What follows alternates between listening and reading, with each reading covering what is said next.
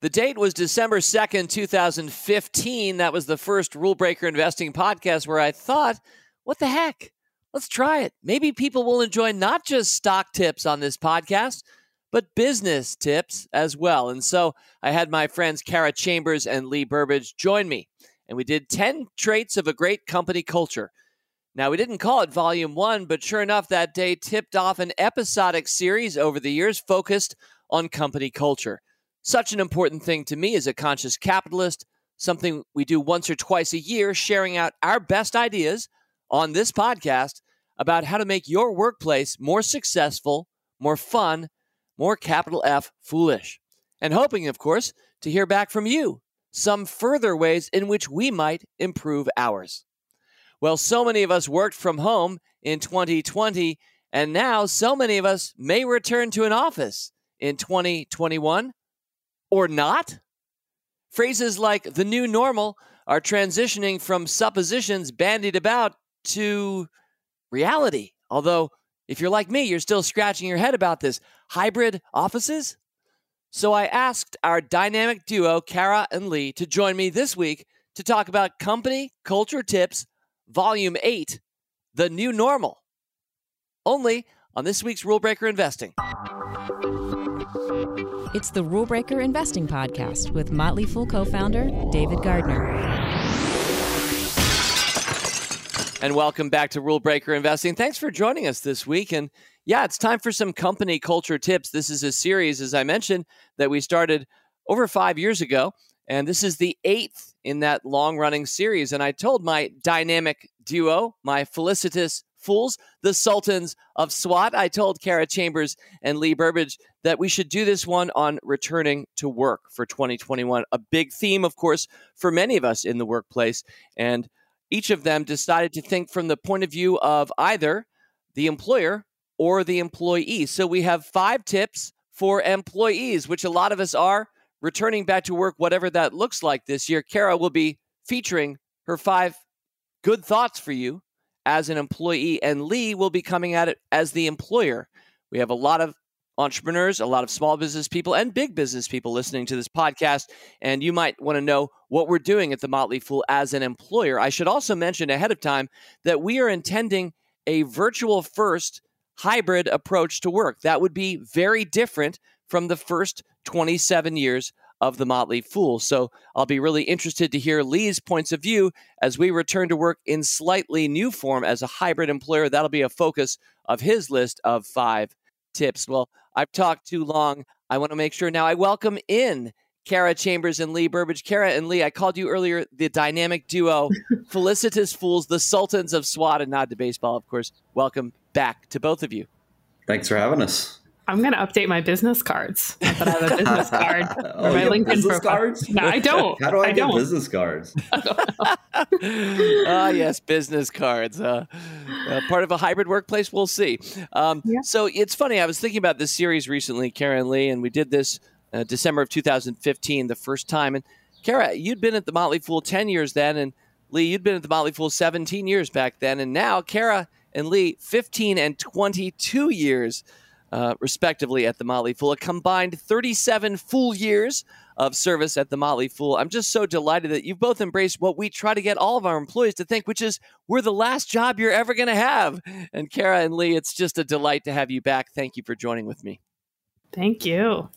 You know, I wanted to do a greatest hits. We're going to get to that at some point. Once you've done 7 or 8 or 9 of these, it's fair to do the 10th as the greatest hits. What were the 10 best tips for company culture that we've had? And I was expecting to do that last time or even this time, but then COVID. And so instead, to focus on extreme relevance, which is what I'm always shooting for, we had to talk last year about a Zoom-dominated work world. And this year, yes, let's talk about returning to work and the new normal. Kara, let me turn to you before we get started. You know, it occurs to me, I think we had something like 375 employees at The Motley Fool when we closed down our offices, locked them, and didn't let anybody come back. And that was March 6th or 8th of 2020, as I recall. And here we are now in May of 2021. Nobody has set foot in Fool HQ in 14 months. And I think we've hired about 200 people. So I'm just curious, Kara, your perspective on that growth and onboarding, and how do you do what you do now? Yeah, it's in a way this great experiment we've all been forced into for sad reasons, but I think it's helped us really pivot and learn to grow quickly. Our recruiting team has been able to kind of bring people in from different locations. We've been able to quickly get people on a call and solve some of those logistics without travel. I think everyone is kind of eager to see those new faces. And I will say that there's a slight fun little perk I notice is everyone's name is at the bottom of their Zoom square. And so I've realized it has solved some of the awkwardness of forgetting people's names because they're right in front of you. So I learned that has been a perk with new fools every time. And so we have really made an effort to just bring our new fools in. And my role at The Fool does a lot of our employee surveys, and it's something we very closely monitor and making sure our new fools feel welcome and happy and part of our culture from day one. And so it's been able to, we're proud of that, I would say. You know what's problematic is when somebody hasn't changed their spouse or partner's name on Zoom, and all of a sudden you call a new employee by the wrong name. People, we all need to know how to rename ourselves on Zoom. If you don't know that, dear listener, take an extra minute or two, look through the Zoom preferences, and know how to change thy name. Let me turn now to Lee. Lee, what's life been like for you? Life's been a bit of a transition, David. I would say when we started all this, I was someone who was more regularly going into the office, less likely to work from home. And so I've adjusted. I had a fairly new dog when we started the process. I have two sons that were suddenly working alongside me and my wife. And so I had a different office experiment basically here at home. And I was a little rough at first, I'll say, but here we are a year later, or a little over a year later, and I feel like I kind of got the rhythm down. I'm a lot more used to working from home, and I'm sort of finding the joys in it. Lee, I kind of hope you are going to come back to our office, though. You haven't locked down permanently, have you? I'd like to see you again. I don't think so. I'm excited about the flexibility of having both. Now I have two offices. All right. Well, thank you both for a little bit of taking of the temperature, since we only hear from you every 6 to 9 months or so. It's always great to check in. And a lot has changed, and we're going to talk about that this week. So let's get it started. So we're going to present 5 tips for employees and 5 tips for employers as we return to work in the new normal. It is kind of a threadbare phrase, by the way, but I'm using it this week because a lot of other people know kind of what that means. And it's ambiguous enough that it's hard to know what it really means. Let me turn to Kara then. Kara, you're going to be focused on employees, which is most of us, trying to bring our best selves, our best new selves to the new workplace. Let's start with tip number 1. Kara? Sure. So I chose this opportunity. I'm kind of a geek for reading books about how people work best and learning about that. And I use it kind of when I put on my coaching hat at The Fool. And so this was an opportunity to kind of pull out some greatest hits of things I've learned over the past year that we can all use to make our workplace better. I'm going to start with a book I've read recently by an author named Cal Newport. He wrote this book called The End of Email. And it turns out it's not really about email at all. It's about what he calls the hyperactive hive mind.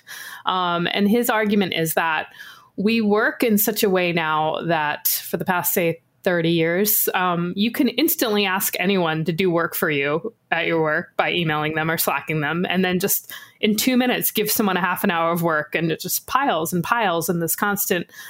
It was never designed like that. It kind of evolved by accident. And so he talks a lot about reducing that hyperactive hive mind where you all have to be on, and shifting to what's more asynchronous work. So things like working in a Google Doc together at different timelines, thinking about big fan of Trello, right? And other kind of options where you're working, but you're updating each other. And then you can go in and look at that later without this constant stream of pings on your phone. I'm working right now on a project with some people in Australia. And so we've got a Trello board, so I don't constantly wake up to like a bunch of Slacks and emails. To me, I thought that was really helpful about, as we're working in different time zones, and I'm talking about we all even work different hours. It really helps us learn to work without interrupting each other all the time. And he says very few companies can set like strict rules, like no Slack after 3 p.m. on Fridays or something, because we're all so flexible. But thinking about managing yourself and getting your work done and creating your own boundaries and working with other people. So I thought it was really helpful. And I was starting with that one as a framing.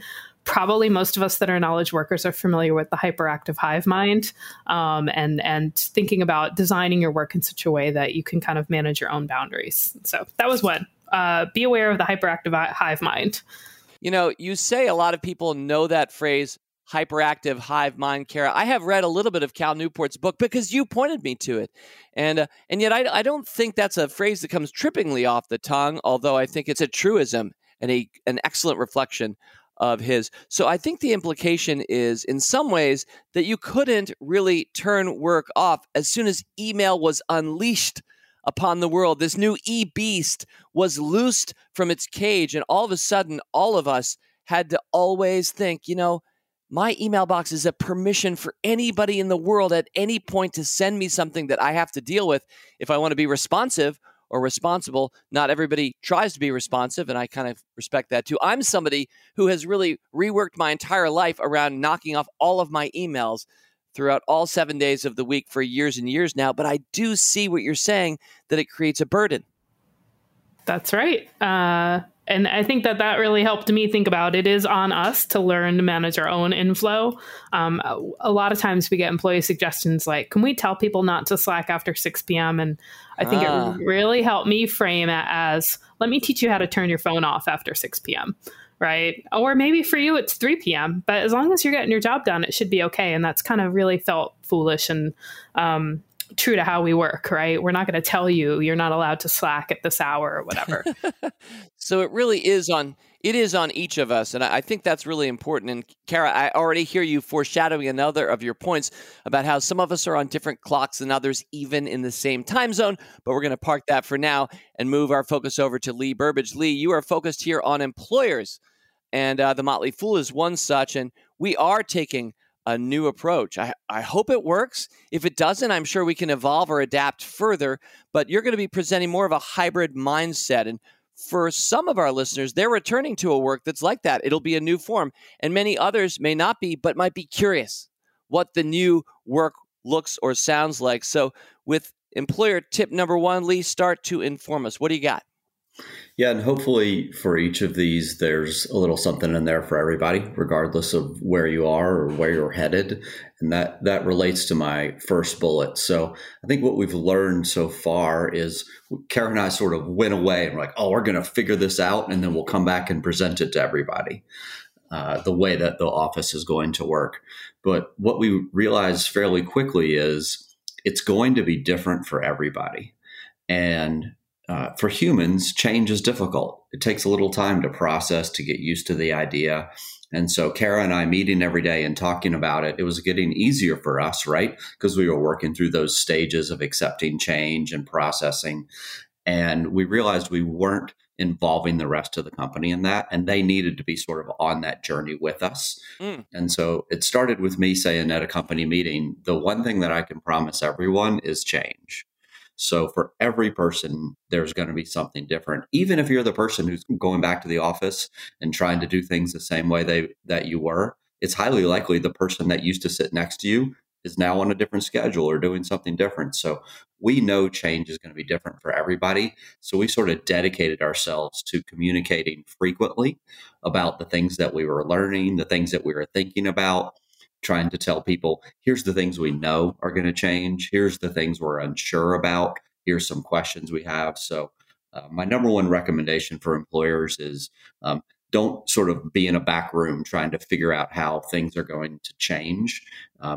Communicate more frequently so that all of your employees are sort of on that ride with you.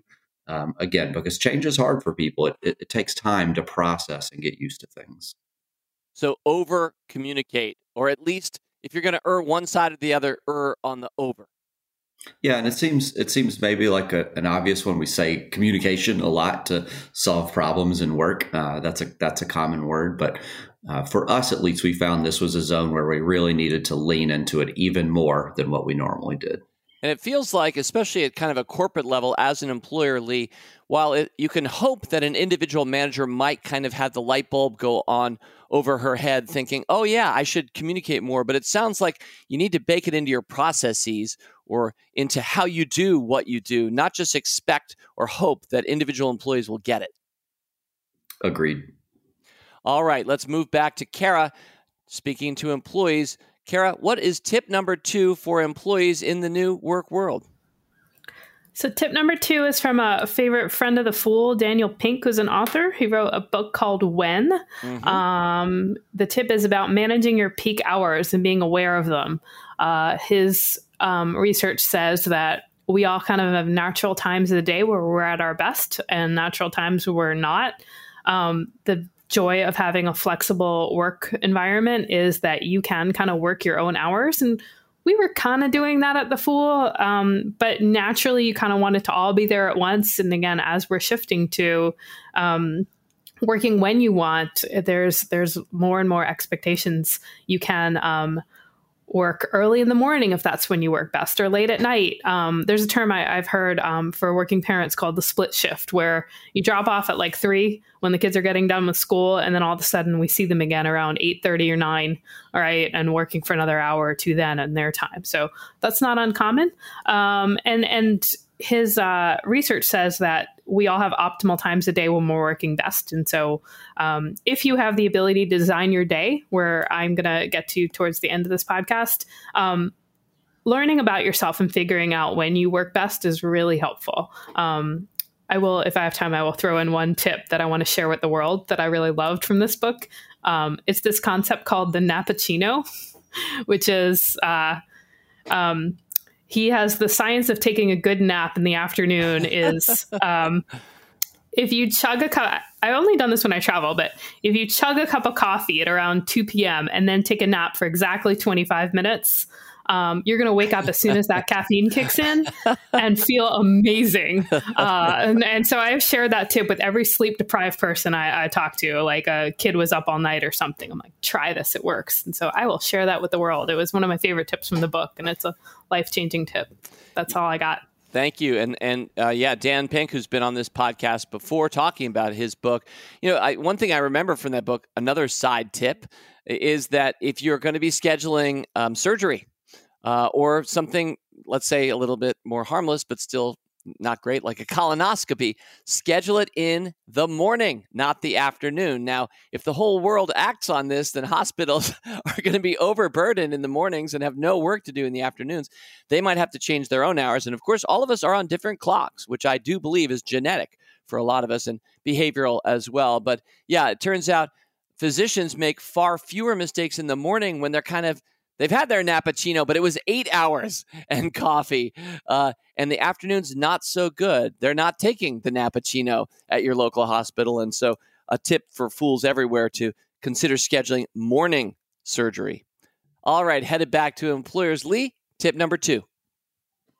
So this is a David Gardner tip that I'm going to toss back out. Some guidance that you gave Kara and I in a moment where we laughed pretty hard once we realized how right you were.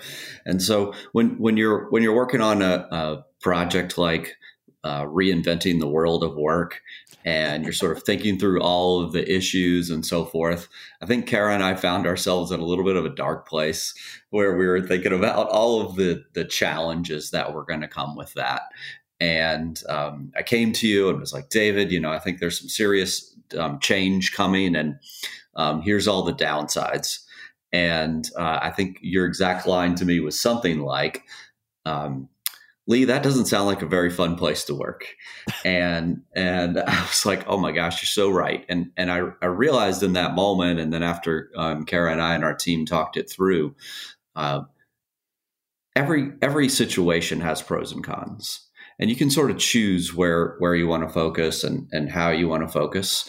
And we really shifted our mind in that moment to all the incredible benefits that were going to come with the change that was coming for us. And I know that it helped Kara and I's mindset and our team's mindset. And I'm excited about that for the company. And so for tip number 2 is don't get mired in the negatives or the cons or the challenges that are going to come. Look at the incredible benefits for you, for your company, for the world even, in this new world of work. It could be things like no commuting or less commuting, more flexibility in the way that you work, less travel, more travel. It depends. But I promise that if you look at the new situation, there's going to be some amazing things that you didn't have before that you have now. And there's some really good, joyful energy that comes from focusing on the benefits of the new way that we'll all be working. Yeah, sometimes it helps to pause and say, what can go right? What can go right? I'm not sure I was that succinct in that conversation you're referencing, Lee, but it's not just appropriate for this conversation this week, but of course, a lot of times that's the right question to ask in life. I think we try to learn lessons from our failures, and I understand why we want to do that. And it definitely makes us feel better when we can say, well, I failed, but here's what I learned and I'm better for it today. And that's an important process. But I also don't ever want to get too mired in focusing on failures and trying to learn all our lessons from that. What can go right? What is going right? And what can we build on? You know, Lee, I realize I've said we're moving into a hybrid workplace, et cetera. I have to admit, though, even as our co-founder and co-chairman, I'm not exactly sure what you and Kara are cooking up. So maybe just before we move on to the next point, you could just briefly describe how the Motley Fool will come back to work when it does somewhere around August 1st of this year. Yes, re-entering our offices. We used to call it Fool HQ. I'm not even sure we're going to call it HQ anymore because we have multiple offices in new places, and I'm not sure we would say HQ. But Lee, could you give us a little bit of a reset? Could you give my listeners an understanding of how the Motley Fool is going back to work and maybe a couple points where it is different than before? Yeah, and so I think one of the real positives is we're going to further emphasize that you are in control of how you'd like to work and giving you the flexibility to do that. So we are still going to have office space that if you choose to, you can go into with some frequency. That's really up to you. I think the big difference for us is twofold. One, you are probably going to go into the office because you have a reason to go into, where I think at least in our working world and pre-pandemic, you would stay home because you had a reason to, right? So I think those two things will be flipped. But then the second piece is a big challenge, which I'll say we don't necessarily have all the answers to yet, but we're really focused on, is that no matter where you are working from, you can and will be successful. So our office culture was one previously, you know, the company's been around, what are we at, 28 years now, I think, and was designed and built around a strong office culture. What we found was it was difficult to be the one remote person working on Zoom in Wisconsin while everybody else was in the office. And in Virginia, right? In Virginia, yeah. So we're choosing not to accept that. And we're saying, no matter where you are, we want you to know that you can be highly successful, lead a team, take on big projects, get the promotions you want, do the things that you like to do. And so that's a big challenge that we're focused on for the new world of work. And so I think it's going to be a lot of Zoom, right? A lot of changing maybe the way that projects work, the way we communicate, but it's going to be, we think, a much better situation for people to get ahead in the way that they want to, level the playing field, if you will. Okay. Thank you for sharing that, Lee. Let's move back to employees. Kara, sounds like, at least at the Motley Fool, there's more autonomy than I ever had before as an employee. Now, I'm definitely conscious that not everybody works at an internet company, at a digital workplace that can fairly easily, in some ways, transition to a hybrid model. I don't think I want my barista, a hybrid digital person, making the coffee in his or her house and driving it over to mine. I think there are a lot of workplaces that probably can't do some of the things that we're sharing. But Kara, you're focused not on the employer, which is unique maybe for the Motley Fool, but on employees, something that we can all do better. What's tip number 3? So tip number 3, I've stumbled upon this term for years. It's called the Pomodoro technique. And it is a way, when I talk to people sometimes, working remotely can feel like, especially if you don't have the energy of an office around you, when you've got a big task in front of you and it's really hard to self-motivate, you said autonomy.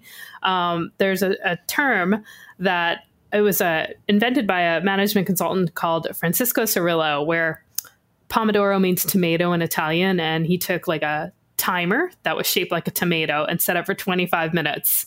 The idea is you set your timer for 25 minutes and you focus on just one thing. And then you go take a 5-minute break.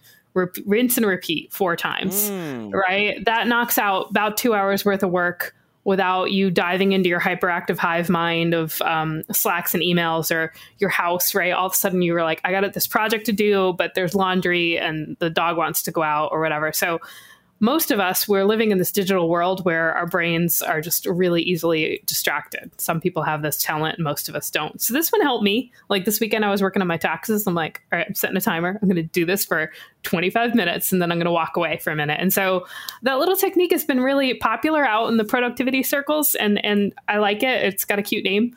But I think for... I've seen both sides of this. Some people are, some days are wall-to-wall Zoom meetings, constant hyperactive hive mind. Some days you got a couple hours in front of you and you're like, how am I going to get through this big, heavy project, right? And so that this tip is for people who are just having a day where they have something big to focus on. It's very hard if you're in your own home working remotely to put your head down and work. And it's natural. Again, when I talked about before, maybe it's just not a great time for you or something. But if you have to get something done, I've learned that forcing yourself into these little pockets of, I don't know why 25 and 5, it's a little arbitrary, but 5 is enough to get up and walk around. You only may talk about breaks a lot today. But that one I thought was a fun little one that I think applies to all of us is, work for 25, take a 5-minute break, work for 10, and then all of a sudden you've cranked through like 2 hours of work, which you could not bring yourself to put your head down for 2 hours. I couldn't. So that's my tip. The Pomodoro technique. Google it, my friends. It's very popular. I'm noticing that Kara tends to focus on a 25-minute block. So it sounds like she's either doing a project for 25 minutes or taking a nap for 25 minutes after taking her coffee. I've never done that during the day at work, but yeah, I could. There's some science. You wouldn't know. Well, here again, maybe Cal Newport's going to sell some books this week, The End of Email being the book that you're referencing. You've mentioned a couple of times, but here again, Kara, I remember having read some of the book. He just talks about the alarming statistics, when you hear them, about how frequently we're distracted. It's like, I'm making this number up, but it's the equivalent of the average worker today looks in a 60-minute period at their email, Slack, texts, or other social media. I'm making this up 42 times in 60 minutes, whatever. It's just unbelievable how, if you like, distracted at its worst we are, at its best, how connected we are, how ready we are and listening and learning. It's not all bad, but it is quite remarkable. But since we're all in some kind of quest for self-awareness, it's remarkable to think about, admittedly, how often I find myself distracted. I think I'm lightly ADD anyway, but wow, 25 minutes of just focused time. I like that. If egg timers are like 2 minutes, sounds like tomato timers are like 25 minutes, and that works for me. Yeah. And I can add a little brain science to that. It activates your reward system because any second of any day, something cool could come to you over Slack or email. It could be something amazing, right? Maybe it's a nice note from somebody or good news, but like 99.9% of the time, it's something you have to do, right? Or just kind of an update. And so our brains are conditioned to this random reward system of a slot machine that is your phone. Or maybe someone liked your post or retweeted you. But maybe it's just like a boring update. And so that's why our brains are so addicted to those phones. There's no getting rid of it. Well, the Pomodoro technique is certainly something I'll be taking away from this week's podcast. Thanks, Lee. Let's go back to you. Tip number 3 for employers. So number 3 is something that I think we realized pretty quickly on, but took us a minute to figure out the execution. And that is to invest in the home office. We budgeted about $500 per person at our company to help people to outfit their home office. We don't think that this is a long-term thing we're going to necessarily have to do. I like to think that the future world of homes will just involve nice home offices, or at least a corner that you have set up. It'll have to be there. But again, right now we're transitioning. And in that transition, what we found was more people than we realized just weren't set up to work from home, and they needed a little help. And that could be a lot to ask people to, hey, you need to get yourself a desk and a comfortable chair that you're going to sit at for 8 hours. your sound. Rick can tell us about how important a good headset is, and good volume and lighting, etc. And so it was a bit of a discussion internally first, but we find it's been hugely helpful to spend a little bit of money to help people set up their home offices. They're happy, they're more productive, the meetings are better, communication is easier, etc. So don't be afraid to spend a little bit. Love that point, Lee. And I want you to brag maybe just a little bit here, because it wasn't just that we earmarked $500 per employee. I think some of our techies built an entire mini storefront for all of our Motley Fool workers everywhere, where we could go in and shop for our stuff at the Fool store to make our home offices better. Is that right? I think I got that link. That is mostly right, David. The slight tweak I would make is it wasn't necessarily our tech team that built it. It was two individuals, one with not a ton of tech background, but she was using Shopify, a Motley Fool recommendation. Wow. To build out our store quite easily. And so we just put in there all the recommended items that we thought people might like. You know, a lot of people don't have the time or the knowledge base to do the research on what the best headset might be, for instance. And gosh. Yeah. So we just built a store where you go in and you shop in the company store to get the things you need. And of course, in true Fool fashion, we added a few fun items in there, like you could purchase a plant for your office. Unfortunately, the office llama, while it is in our store, is currently unavailable for shipping. Oh, it's funny thinking about just curating and saving people time. And I love that we did that using Shopify, that we simplified it, because my golly, I tried to buy a friend.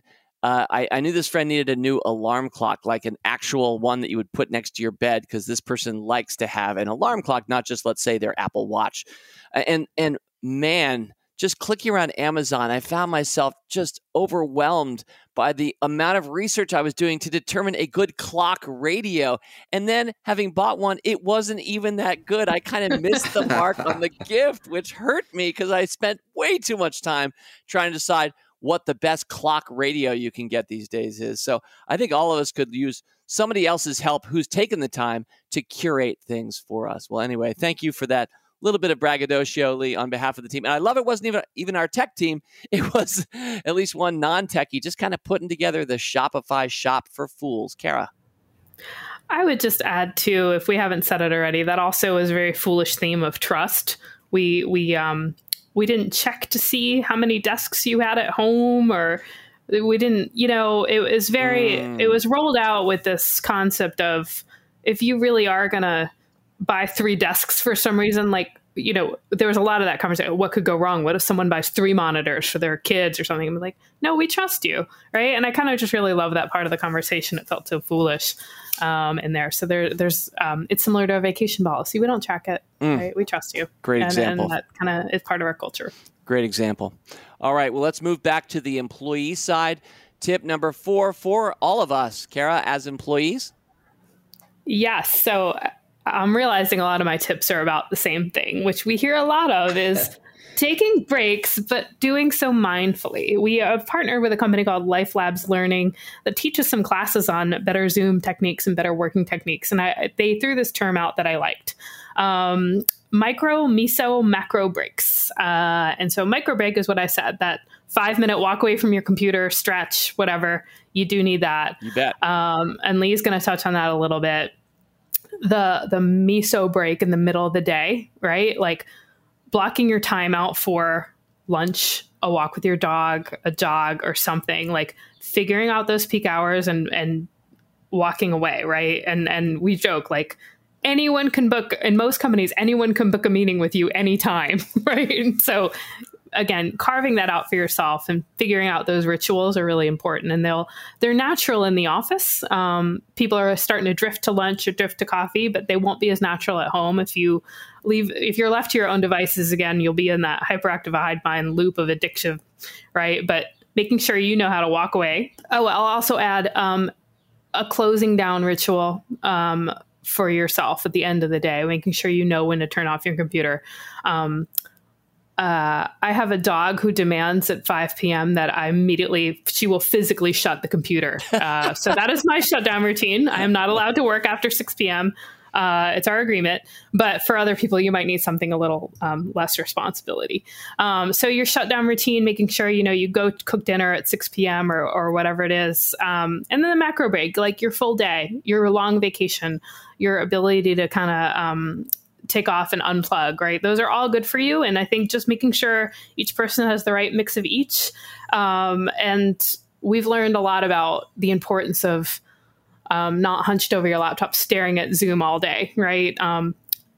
We haven't done this in a long time, but like calling someone on the phone, right? It's so much more natural. You can be outside, you can walk your dog. There's a lot of dogs in this story. That's a more natural. We've been doing that for 100 years. You don't have to do the weird eye contact. It's like, can you see me? Can you, right? And so when you just have to catch up with somebody, right, your voice conversation also works. So figuring out where you need your mindful breaks is really just so important. So I like that terminology. And that applies to whether it's in your home or in your office, if you have a workplace. Mm-hmm. And again, a lot of people are going to. I am conscious that we're having this conversation in May of 2021, where I think a lot of us are still probably doing more at home. But as things open up more in the summer and the fall, this might even start to feel a little dated, because I think a lot of people are headed back to physical workplaces. And I would say a lot of them are looking forward to it. I can think of younger parents who really have appreciated having a degree of remove from constantly babysitting, let's say, or overseeing the kids. The kids were at home doing school from home, but schools are going to happen again. So I do think a lot of our minds are probably still locked down in some ways we can't fully appreciate. But your tips, Kara, are working for us regardless of whether we are working at a Starbucks as a barista or as a techie at the Motley Fool. I do think, David, that I really believe regardless of where you are or what type of job you're doing, there is going to be some change. I was at a restaurant recently and I was noticing how big their delivery and takeout section was. And I was thinking there's a whole new job or two jobs there just managing the delivery and takeout window for a restaurant that didn't normally do that. I think hours that people are open, outdoor seating, just the amount of delivery that's happening to people's homes. Just, I think, I just can't help but think that there's a lot of change for everybody, regardless of where you work. Certainly one of my favorite kind of gourmet delicatessens in Wilmington, North Carolina, literally rebuilt the whole place because they used to have in-house seating and you could try a wine and just sort of sit there, and there were other people around, and they reworked everything so that they're basically a big kitchen making food for people and delivering it. And that is a permanent change. Now, nothing is really forever, so they probably could flip it back, but they invested significant resources for their small business to change. And that's not going to be undone anytime soon, if ever. So there's no question, Lee, the only constant is change. And I hope we're hitting both sides of the spectrum here with our conversation this week. All right, Lee. Well, speaking on behalf of the employer, what's tip number 4? Okay, so this one could be a little uniquely Motley Fool, but it was an important shift for us, and so maybe there's something that listeners can learn from it. We are traditionally an anonymous survey company, so I think as we've talked before about on this podcast, we do an engagement survey at least a couple times a year. Yep. We felt strongly about giving people anonymity to really speak their minds and tell us what they think. And an important shift for us during this time period was to go the other way and to do non-anonymous surveying so that we could really understand what individuals were going through. I think we realized early on that there's no one answer for everybody. Everyone has been experiencing this pandemic and this change differently. And there's so many factors about where you live, how big your apartment or home is, how many people are living with you, who they are, what your job is, that we really needed to understand the individual. And one thing that is certainly a topic in the world, and we've seen it at the Motley Fool, just checking in on people's well-being. And so having a name next to that survey and understanding what you're going through, how you're processing these things, and how we can help has been really important to us. So going non-anonymous to really understand the individual that was a big shift for us this year and an important one. And we do survey frequently, and Kara Chambers, you know that because that's a big part of your focus and your work at The Fool. And I've always taken a lot of pride in that because I don't like to respond to surveys. Who does, really? I'll often opt out and not do that unless I have confidence that what I'm sharing in my precious time with whoever's surveying me will be heard and acted upon. And that's something that I think we do really well at our company, and I hope others do well at their companies. If you're going to ask people, then you need to show that you took in what they said, you heard, and you prioritized learnings and turned them into improvements. So many easy wins in this one too, David, with non-anonymous and I have your name. And all of a sudden I realized that like the one thing that's holding Rick back in life is having a better desk lamp, and I can get one delivered to him for, $19, and it makes his day. There's some great places where companies can be a hero by doing just really small things that may come up in a survey. You have invoked the name Rick Engdahl a couple of times this podcast. Rick, just to welcome you in briefly to the conversation, I didn't know you needed a new desk lamp. I didn't know I needed one either. Now that you mention it. You're headed to the Fool store, apparently $19.99. Lee, I also need a new guitar, and I don't see that on the Fool store. Can you take care of that for me? Yes, we have a huge selection of cigar box guitars that I've made myself that you can choose from. All right. Well, let's move now to the final tip for both employees and employers. We'll, of course, go back to Kara now.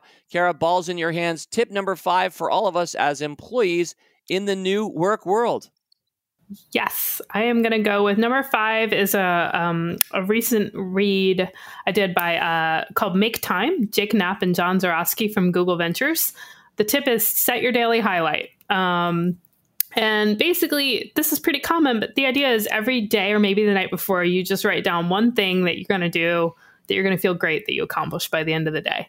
And whatever that highlight is. And it could be work. It could be, I am going to cook a nice meal for my family. I'm going to get that jog in. But setting one every day. And their advice suggests that at the end of the day, check if you did it and then give yourself a little score of 1 to 10 on how you were doing with all the things you tried. Again, I've laid out a couple little examples. Most of them have to do with dogs or coffee, some of my favorite things, and taking breaks. But if you said, I decided not to drink coffee today and I feel better, right? Tracking those things. And so all the little tips that are out there, I tried a Pomodoro timer or a nap or something. Did that work, right? And so checking against setting your daily highlight every day was a really great tip from them of saying, Again, when you're working remotely, you have all this time and you got your own schedule to make, and it can be overwhelming for people. So really being intentional about what has worked for you. Or again, down the road, I went to the office today. It was great. I built some social connection. I feel really energized by being around people at least once a week or something like that. That's a good example of saying this really worked for me, or it was too distracting at the office. I'd rather be at home. And so I think helping everyone learn from all the things, we're all a little different, right? And so we all had to figure out when we work best. If you told me to do a spreadsheet at 9:00 at night, I'd say absolutely not. I will see you at 6 a.m., right? And so that's kind of how everybody's a little different. So learning about yourself and how you work so you can embrace this kind of flexibility that's out there has been really helpful. So the book is called Make Time. Yep. And I read it, enjoyed that one as well. Kara, it strikes me that you recommend books and I read them. So I've read a lot of the books that you're talking about because you told me to read them and I enjoyed them. And I did as well. And, another book we haven't referenced, but how could I not mention James Clear, his book, Atomic Habits. James Clear appeared on this podcast last year in an hour-long interview. I had a lot of fun with that. But, James says we should inventory our habits, like just for a given day. Make it tomorrow or make it today, dear fool, whoever you are, wherever you are. Try to be observant of what habits you are exhibiting throughout the course of your day. From what the first thing you do when you wake up, is it a typical thing that you do and redo every morning and shut down at night and everything in between? And becoming self-conscious about that allows you to maybe pull one of those out and modularly stick something else in and try it and maybe become a better you. So being aware of those habits as we make time, and then tweaking it sometimes and seeing what we can learn. Such a good habit to get into. So Atomic Habits, James Clear, certainly plugging as well. You know, it does occur to me that I'm going to have two challenging questions for you both to close the conversation. Two things that keep coming to my mind when I think about young people. On the one hand, we're going to talk about younger people. There's a difference between not having a physical office when you're 22 versus when you're 42. So I want to talk about that. I also want to talk about asynchronous work, which sounds great, and yet maybe it's not as efficient. So I'm going to want to share that and challenge you both in a sec. But let's first go to Lee's employer tip number 5.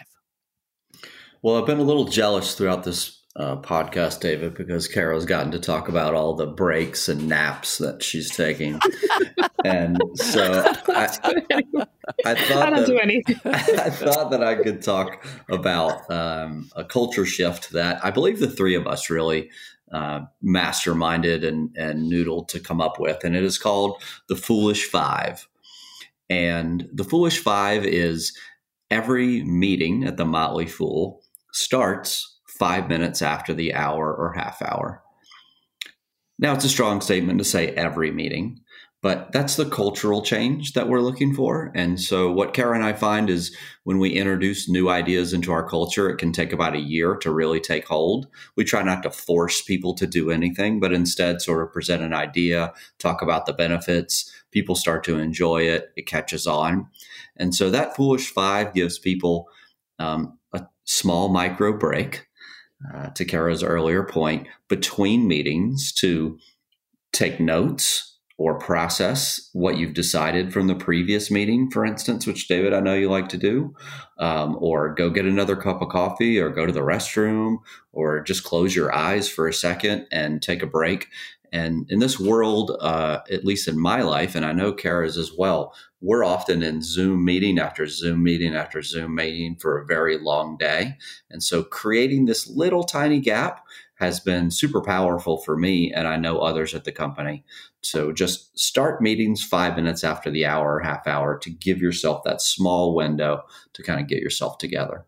But this was an idea that I know was baked between the three of us. So I'd love to hear from you, David and Kara, what you think of the Foolish Five and how you've implemented it in your life. Well, I think that you are overcrediting me that in this case, Lee. I think one thing I've said is that I like to have 5 minutes in a half hour to process. I think I have a Pomodoro technique timer going on in my life anyway. I do think it's helpful to make every 30-minute meeting 25. I will admit, though, I do kind of prefer to start on time. There's a little bit of a military background that is part of my life, even though I never served through any of our nation's armed forces. I know people like this, and it's hard for me to adjust to this notion of being 5 minutes late, because I've always heard stuff like there's no such thing as on time. You're either early or you're late.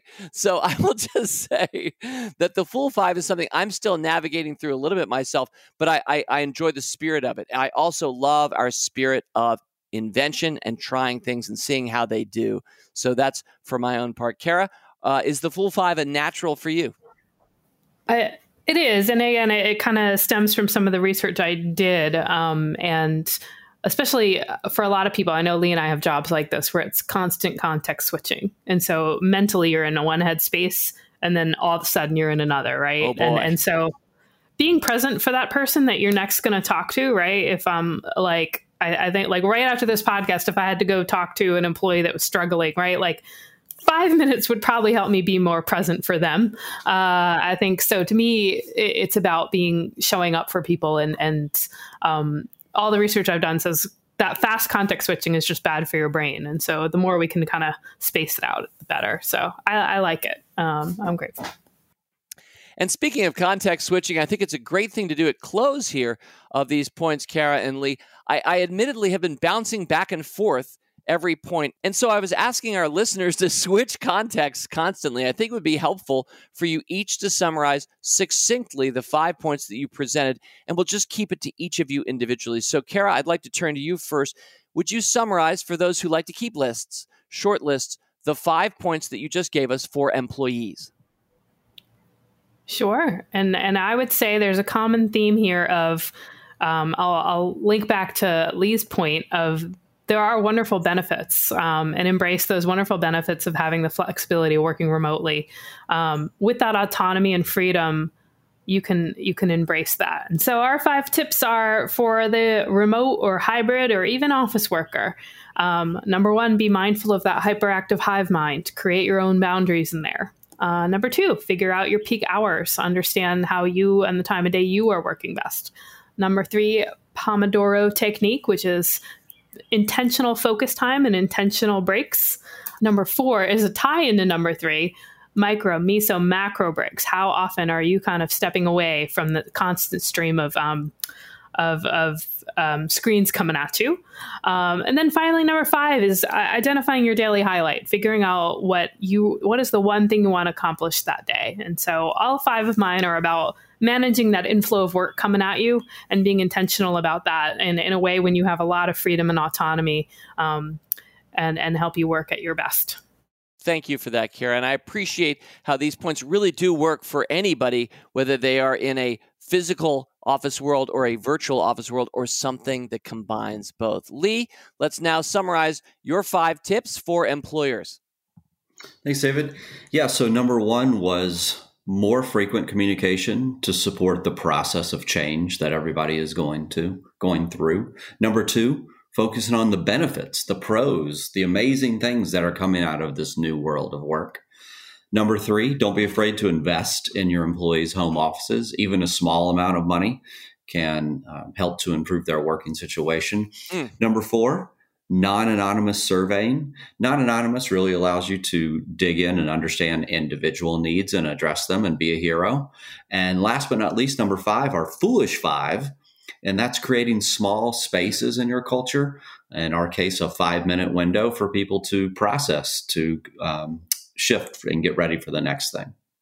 Thank you. And I know a lot of our employees love the Fool 5, and very understandably, because of context switching, one of our themes here toward the end. Well, speaking of the end, we're not quite there yet because I have 2 challenging questions. I'm going to be pushback guy here. 2 challenging questions. I really would love to hear both of your viewpoints on these. So let's just open it up for a group conversation. Question number one is going to be from someone who's 22. So this person is not 42. They've not been at their office for 10 or more years and know everybody. And even though they had to go virtual, they have lots of good times to remember where they were face to face. This is somebody who just graduated a year or 2 ago. This might be their first job. And especially for this person, I could imagine they really would appreciate a physical office environment. If your company's trying to go virtual first, this person could be hurt by that because, well, 2 reasons. First of all, they have no real social capital or trust that they've built up with anybody thus far. So how did they get started with that? Are they disadvantaged versus a 27-year-old who may be less capable, but worked at that office for 5 years and so has built up social capital to make them very competitive and a very effective employee? And also a second component, I'm certainly aware that some people eventually meet their spouse, partner, life mate through their workplace. That certainly has happened at the Motley Fool before. And so I think it might be a lot easier to bump into somebody at an actual water cooler at work than a virtual one. So what about the 22-year-olds, Lee and Kara? Well, again, I think I've emphasized change. So things are going to be different. I'm actually pretty hopeful about our younger employees because they've grown up in a digital world. When I look at my teenage boys, they are meeting people, not necessarily on Zoom, but they're texting, they're on, on Instagram, Snapchat, what have you. So I think people are out there in the world meeting each other digitally all the time. My advice to employees in this zone might be, you have to be a little more proactive in a digital world is what I see. So whether like in our office, we're a Slack culture, join some Slack channels you might not normally join, get involved in some of the online activities maybe you wouldn't. So you could bump into each other at the water cooler, I think more randomly than maybe you would in the digital world. So I think my feedback would be the opportunities are there, but you may have to be a little more proactive in putting yourself into those situations. That was a great answer. I think I would say being intentional about connecting with others, right? For some people, if your job is to program software, you could have a job where you just put your head down and never spoke to any humans, right? That is bad for you in life. And so knowing that no matter how introverted you are, like building human connection online through your colleagues, creating that banter is important. Well said. All right, let me move to pushback question number 2. This one is about asynchronous work and efficiency. So I'm going to use a rowboat analogy. I like rowboat analogies. Anybody who's heard me rock the Jack Bogle rowboat syndrome before knows that I like rowboat analogies. So I'm going to repurpose rowboats once again in a new context this time. So sometimes I worry/wonder whether asynchronous is going to be as promising and effective. Remember, capitalism, in its best sense, is competitive. And whether asynchronous is going to win the competition out there when you're competing with other companies trying to do the same thing that you are. So here's my worry and my rowboat analogy. I feel like sometimes we're thinking that we're all in a rowboat together. We're paddling toward our corporate purpose, and we're trying to get there as fast as we can. And there might be others racing us toward that purpose. And so we're racing. And sometimes I wonder, are we saying now, by the way, you can be in the boat or not in the boat at any point. And whenever you are in the boat, if you don't want to paddle, you don't have to. You do need to paddle, but you can paddle on your own time. And based on my observations of cruise shells over the course of time, I once spent one summer camp rowing, and I really didn't like it. I find it exhausting, but I still admire it. You know, the fastest moving shells are ones where everybody's in the boat together rowing at the same time, and they move fast. And I feel as if sometimes you're saying, that doesn't matter anymore. You can actually just row whenever you like. I'll row during the nighttime. You row during the daytime. And sure, we're going to get to that island faster than anybody else, or maybe even faster than ever before. So I'm wondering aloud, Kara and Lee, whether this works. Well, I think you need to maybe think about what sport that you're playing. So rowing is very intentionally, we're all here at the same time doing the same thing in the same way. I think if you're playing that sport, could be some opportunity for some automation for some of those rowers, something technical there. But maybe you're playing basketball and you've got all kinds of different people with all kinds of different skills that are doing different things. So, you know, if you're like, I think I've heard Coach K say before that he has a different team every year. And so he has to actually adjust the way that he coaches depending on who likes to come off the bench, who wants to start, who's tall, short, shooter, that sort of thing. So like thinking about what sport you want to play, and then kind of relating it back to your previous question.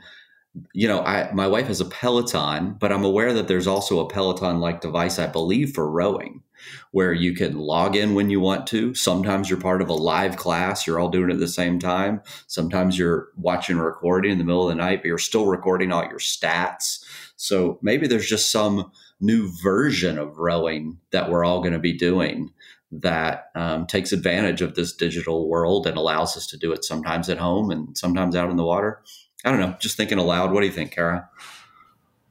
I was going with relay race in my mind of kind of just that handoff.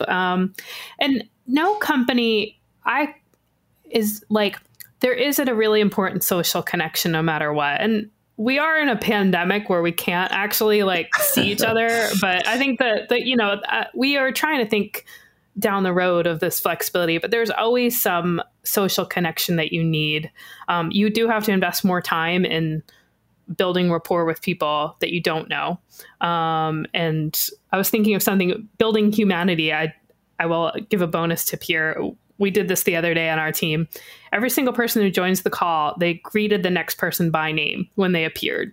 So when Rick joins the call, I say, "Hi, Rick." And when Lee joins the call, Rick says, "Hi, Lee." And just like building like a group of 20 people, that little bits of humanity. I think no meetings and just in Slack and on no connection, I feel like you're right. That wouldn't work. Like it will, but building in more opportunities for social connection, whether it's virtual, which we're in right now, but in person. I don't think any company has ever done fully remote asynchronous without any social connection. I think that's important. Well said. And I mean, admittedly, pick a sport and you can invent your analogy. So rowing may not even be what work is. Maybe it never was. Certainly the sport of rowing is rowing. And I think that is how to win. But is that business? That's a really great question. Maybe it's much more like basketball or more automated.